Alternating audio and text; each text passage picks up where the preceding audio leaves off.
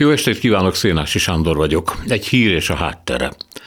A Johnny Depp Amber Heard per már lezárult előtt olyan súlyos indulatokat szabadított el, amelyek nem pusztán rajongói attitűdöket ömlesztettek haragba és védelembe, de amolyan állatorvosi lóvá is tették egy kölcsönös, de messze nem egyenlő mértékű bántalmazás történetét, főleg annak esküdti megítélését.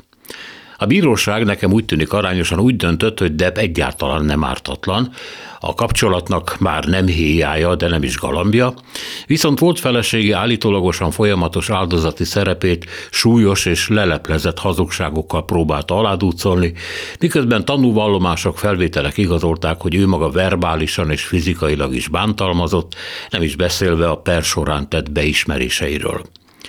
A mindkét oldalon felsorakoztatott pszichológusokat nem értékeljük. Az egyik hörd mellett szólva igazolta, hogy a nő posztraumás stresszben szenved, a másik a Depp által megidézett szakértő ezt tagadta, és a volt feleséget borderline szindrómásként, illetve hisztrionikus személyiségzavarban szenvedőnek írta le. Mi, akik még csak szakemberek sem vagyunk, nem lépnénk erre az ingoványra, pláne, hogy nem is fizetnek érte. A lényeg, ha a bíróság döntése ellen és ember Heard mellett megszólalók a verdiktet, a nőverés és a kapcsolati erőszak igazolásaként tálalják, gyakorlatilag lemásolva a hölgy ügyvédjének végszavait, aki részint egyetlen szót sem ejtett védence hazugságairól és rágalmairól, másrészt közölte, hogy a bizonyítékok hiánya nem jelent semmit. Ha egy nő csak egyetlen, csupán a saját állításával aládúcolt bántalmazással is hozakodik elő, a partnerének már is börtönben van a helye. Ez ugyebár azt jelenti, hogy a nyugati jogrendet, a bizonyítást, az ártatlanság vélelmét, valamint a nemi fai vallási alapon történő általánosítást tiltó törvényeket szelektíve kell érvényesíteni, tehát a jog hol virul, hol meg éppen dögrováson van.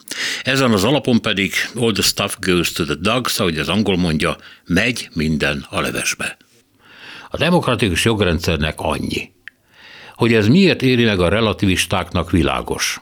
Egy híres ember, Johnny Depp felmentése, sőt a rágalmaktól való megmentése, állítólag bátorító üzenet a nőverő férfiaknak, tehát ha jogos is, nem helyes. A színész, valamint a törvényesség beáldozása, egy amerikai kőműves kelemen hitvesenként való kezelése, azonban javító nevelő célzatú lett volna, ami után megalázott és bűnbánó férfiak vágnák le inkább a kezüket, mint sem bántalmazzanak.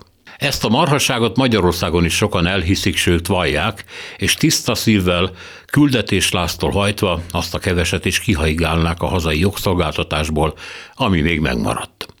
Amerikában sem rózsás a helyzet, de itt azért még nem tartanak. A vak komondor meg közben megadóan tűri, hogy már a szomszéd falvakból is hozzá zarándokoljanak a nők a rajta való átesés céljából.